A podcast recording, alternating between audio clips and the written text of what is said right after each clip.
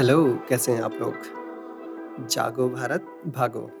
मैंने जो ये नाम दिया था, उसका रीज़न ये था कि अगर आप देखो, हम, हमारी सबसे बड़ी प्रॉब्लम ये होती है कि हम यार सवेरे उठें कैसे राइट सबसे ज़्यादा प्रॉब्लम तो यही होती है, जब शाम को जाते हैं तो बड़े एक्साइटेड होकर सोने जाते हैं कि कल सुबह उठते ही दौड़ने जाएँगे या वर्कआउट करेंगे। लेकिन प्रॉब्लम वहीं पे होती है जब उठने की बात आती है। गर्मी में ये होगा, यार, रात में गर्मी थी, सो नहीं पाए, अभी सुबह थोड़ी ठंडी हवा चल रही है तो हम सो रहे हैं। अगर ठंडी हो तो ये होता है कि, यार, ठंड बहुत पड़ रही है, थोड़ा रजाई में घुसे रहते हैं। और अगर बारिश की बात हो तो ये होता है, अरे, बाहर बारिश हो रही कौन उठेगा? करेक्ट? तो इसलिए सबसे पहले उठना आपका ज़रूरी है। और मेरे हिसाब से अगर आप ये पॉडकास्ट कंटिन्यूसली सुन रहे हैं तो अभी तक आपने सुबह उठना शुरू कर दिया है। मैं एक्चुअली जल्दी उठता हूँ थोड़ा और छः बजे तक अपनी रन शुरू करने का ट्राई करता हूँ।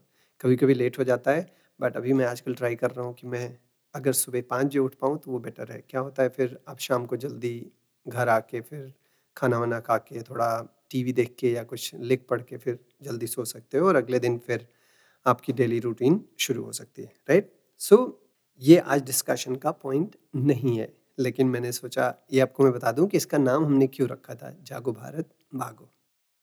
तो ये स्टैब्लिश हो गया कि इसका नाम क्या है। तो ये आज स्टैब्लिश करते हैं कि एक और मिथ कैसे इस पॉडकास्ट के ज़रिए हम लोग कैसे एड्रेस कर सकते हैं। आज का जो टॉपिक ये है, वो ये है कि आपको वॉक करने या दौड़ने के पहले not walk as much but दौड़ने के पहले आपको खाना क्यों नहीं खाना चाहिए। Okay okay. तो एक सिंपल भाषा में समझते हैं कि खाने से क्या होता है।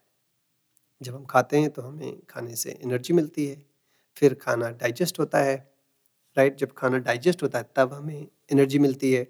जब एनर्जी मिल चुकी होती है, खाना डाइजेस्ट हो चुका होता है, उसके बाद हमें फिर से भूख लगती है और हम फिर खाते हैं।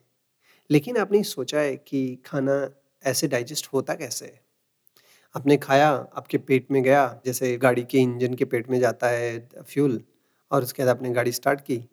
वैसे आपने यहाँ पे वॉक और रन उस हिसाब से करना शुरू किया और फिर तेल की तरह यूज़ हो गया करेक्ट तो उस हिसाब से तो हमें खाना जो है रन करने के पहले खाना ही चाहिए करेक्ट लेकिन यहीं पे थोड़ा डिफरेंस होता है राइट जब हम खाना खाते हैं तो जो एनर्जी हमें मिलती है, चाहे वो फैट हो प्रोटीन हो या कार्बोहाइड्रेट हो, वो दो जगह पे जाती है।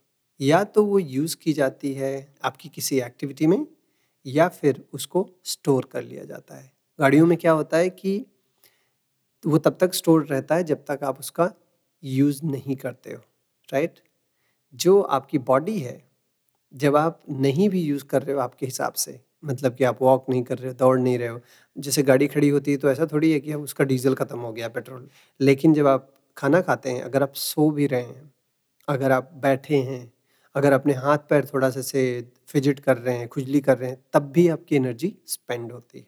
और वो भी नहीं हुआ तो क्योंकि आपका हार्ट तो चल रहा है आपका नॉर्मल फ़ंक्शन के लिए बॉडी के नॉर्मल फ़ंक्शन के लिए आपको एनर्जी यूज़ करना ज़रूरी होता है।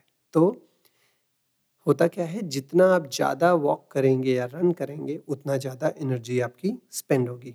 सो so, उससे क्या होगा? उतना कम एनर्जी स्टोर होगी। जब एनर्जी स्टोर होती है तो वो कैसे स्टोर होती है? वो एनर्जी फैट के रूप में उसको बोलते हैं ट्राइग्लाइसराइड, उस रूप में स्टोर होती है। और जब वो स्टोर होती है तो कहाँ दिखती है?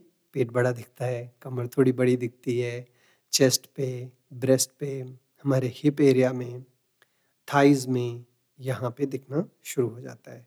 तो उसे क्या बोलते हैं? वो आपका फैट एक्यूमुलेशन है, या फिर ट्राइग्लाइसराइड, आपने कभी ब्लड टेस्ट करके देखा है? ट्राइग्लाइसराइड आपने नाम सुना होगा ना, जैसे ही बढ़ जाता है आप भागने लगते हैं। लेकिन वही ट्राइग्लाइसराइड आपकी बॉडी में, आपके ऑर्गन्स के आसपास, उनके ऊपर एक्यूमुलेट होता है, जिसको बोलते हैं चर्बी। कुछ और नहीं है, वो चर्बी या जो फैट है वो आपका, सिर्फ़ वो क्या है? ट्राइग्लाइसराइड है। ओके? सो अभी तक हमने ये समझ लिया कि अगर आप खाना खाते हो तो या तो वो एनर्जी स्पेंड होती है या जो बची रहती है वो स्टोर होती है। अगर वो स्टोर होती है तो आपके फैट के रूप में अलग अलग बॉडी पार्ट्स में वो स्टोर होती है। हमने ये भी बात किया कि जब हम खाना खाते हैं, तब वो डाइजेस्ट हो जाना चाहिए अपने आप, लेकिन वो डाइजेस्ट कैसे होता है? जब आप खाना खाते हो, जब वो आपके डाइजेस्टिव सिस्टम में जाता है तो काफ़ी सारे रिएक्शंस होते हैं बॉडी में। और एक और रिएक्शन होता है, वो है जो ब्लड है वो आपके डाइजेस्टिव सिस्टम्स की मसल्स में जाता है। ब्लड का काम क्या होता है? ब्लड सर्कुलेट होता रहता है ऑक्सीजन हीमोग्लोबिन कैरी करता है और उससे आपको क्या होता है? जो भी आपकी वर्किंग मसल्स हैं, वहाँ पे वो ज़्यादा जाता है। तो अभी वर्किंग मसल्स क्या हैं?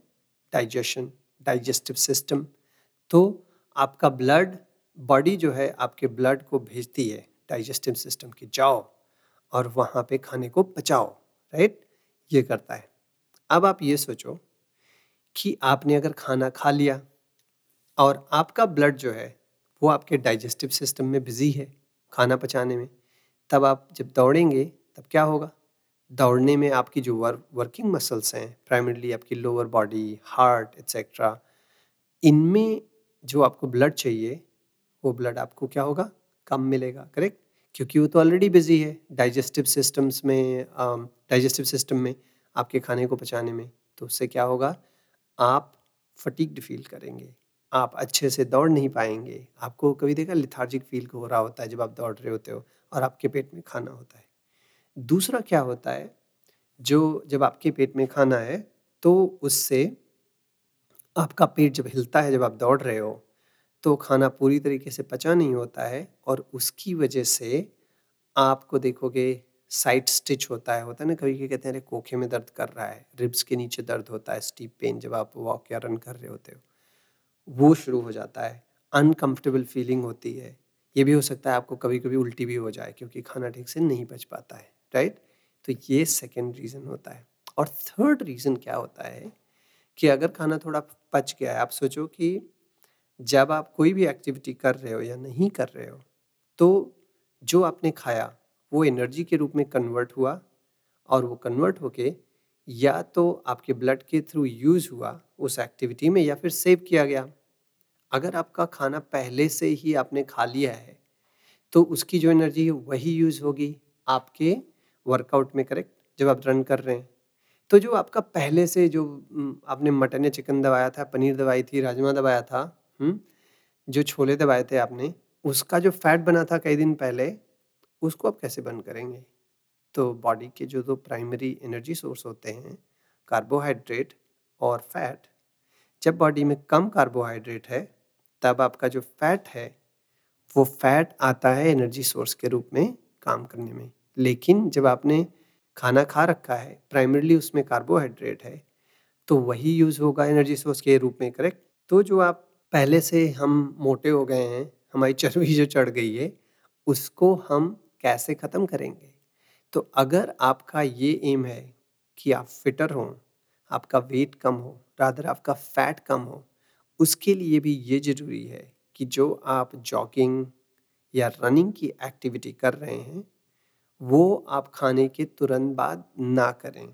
इनफैक्ट आपको ये ट्राई करना चाहिए कि अगर आप 30 से 60 मिनट्स तक की रनिंग या फिर जॉगिंग कर रहे हैं तो अपनी बॉडी को धीरे धीरे ट्रेन करके आप वर्कआउट के पहले ना खाइए और आप धीरे धीरे अपनी बॉडी को ट्रेन करके अगर इस तरह वर्कआउट करिए, तब भी हो सकता है कि फास्टेड स्टेट में आप अगर वर्कआउट करेंगे तो आपका जो फैट है वो मॉडरेट इंटेंसिटी पे यूज़ होगा एज एनर्जी सोर्स जिससे आपका फैट धीरे धीरे कट सकता है। मतलब आप कैलोरिक डेफिसिट में रहेंगे तो फैट यूज़ होगा एनर्जी सोर्स के रूप में। अगर आप नहीं रहेंगे तो मैंने आपको दो तीन रीज़न बताए और अगर आपका फ़ैट लॉस करना एम है तो वो डेफिनेटली नहीं होगा। मैं ये नहीं कह रहा हूँ कहीं से कि आप इतना दौड़िए, बिना कुछ खाए पिए कि आपको चक्कर आ जाए, आप गिर जाएँ, बेहोश हो जाएँ। जनरली हमारी बॉडी में 1600 से 1700 किलो कैलोरी का कार्बोहाइड्रेट रहता है ओके फास्टेड स्टेट में भी एक्चुअली मतलब 14 1600 तो रहेगा ही रहेगा। एक किलोमीटर अगर आप रन करते हैं, बहुत ही मोटा मोटा आप समझ लो, सत्तर किलो कैलोरी आप यूज़ करते हो। चाहे आप उसको कैलोरी बोलो या किलो कैलोरी बोलो, कोई ज़्यादा फ़र्क नहीं पड़ता, ठीक है? तो अगर आप सत्तर किलो कैलोरी आप यूज़ कर रहे हैं एक किलोमीटर में तो आप बीस किलोमीटर तक जा सकते हैं, ठीक है? अपनी बॉडी के सिर्फ़ एनर्जी सोर्स को यूज़ करके कि अगर आप फैट नहीं भी यूज़ करते हैं, सिर्फ़ कार्ब यूज़ करते हैं, तब भी। तो इसका मतलब ये है कि आपको डरने की ज़रूरत नहीं है कि अरे मुझे कुछ हो जाएगा हाँ, of course I am assuming कि आप हेल्दी हैं, ऐसा नहीं है कि आप डायबिटिक हों, जहाँ पे आपकी ग्लूकोज़ रिक्वायरमेंट डिफरेंट हो या फिर कोई और मेडिकल या हेल्थ कंडीशन हो जिसमें आपको डॉक्टर के अंडर वर्कआउट एक पर्टिकुलर प्रोटोकॉल के तहत करना हो। अगर वो नहीं है, आप जनरली आप फिट हैं मेरी तरह या हम लोग जो रेगुलरली वर्कआउट करते हैं और अदर जेनेरिक हेल्थ कंडीशंस नहीं हैं, जहाँ पे आपकी एनर्जी रिक्वायरमेंट्स अलग हैं, तो आप ये प्रोटोकॉल आप जो है करने के बारे में सोच सकते हैं। जहाँ पे आप ट्राई करिए कि आपके फेट आपके पेट में कम से कम खाना हो या फिर आप अगर फास्टेड स्टेज में मॉडरेट इंटेंसिटी पे रनिंग या जॉगिंग कर सकते हैं, तो अच्छा है। इनफैक्ट आप अगर पानी पिए जब आप दौड़ रहे थोड़ा-थोड़ा सिप करके, ज़्यादा पानी भी नहीं क्योंकि वो भी आपके पेट में आपको अनकम्फ़र्टेबल फीलिंग देगा। आई एम नॉट सेइंग कि आप धूप में बहुत दौड़ रहे हो और आप पानी ना पियो, तब आपको इलेक्ट्रोलाइट्स की भी ज़रूरत पड़ेगी और पानी की भी ज़रूरत पड़ेगी। लेकिन जनरली आप अगर मॉडरेट इंटेंसिटी पे वर्कआउट कर रहे हैं, तो एक-एक सिप करके मतलब हर 20 से 30 मिनट पे आप करीब 200 एमएल पानी पी सकते हैं, ठीक है? तो ये आपके साइंटिफिक रीज़न्स हुए कि आपको आपके पेट में खाना क्यों नहीं होना चाहिए जब आप दौड़ने जा रहे हैं तो। और मैंने बताया उसके फिज़ियोलॉजिकल रीज़न्स हैं, मैंने बताया उससे आपको डिस्कम्फ़र्ट भी होता है, मैंने ये भी बताया कि उससे आपको अगर आप फैट लॉस अचीव करना चाहते हैं, तो हो सकता है उसमें प्रॉब्लम हो। वैसे फैट लॉस में ओवरऑल कैलोरी डेफ़िसिट में आपको होना चाहिए थ्रू द डे, लेकिन अगर ये सिचुएशन भी आप ध्यान में रखते हैं, तब भी उसके लिए भी ये इतना फ़ेवरेबल सिचुएशन नहीं होगी। मेरे हिसाब से आज का जो मिथ था यहाँ पे हम ख़त्म करेंगे। अगर आपको अच्छा लग रहा है तो आप फ़ीडबैक दीजिए। मेरा इंस्टाग्राम चैनल उसको आप फ़ॉलो कर सकते हैं। आप, या फिर आप वेबसाइट पे न्यूज़लेटर सब्सक्राइब कर सकते हैं। आप मुझे डीएम कर सकते हैं, या फिर यहाँ पे आप रिव्यू देख के मुझे रीच आउट कर सकते हैं। आज के लिए इतना ही, और हम फिर मिलेंगे जल्दी ही। गुड लक तब तक भागते रहो। बाय।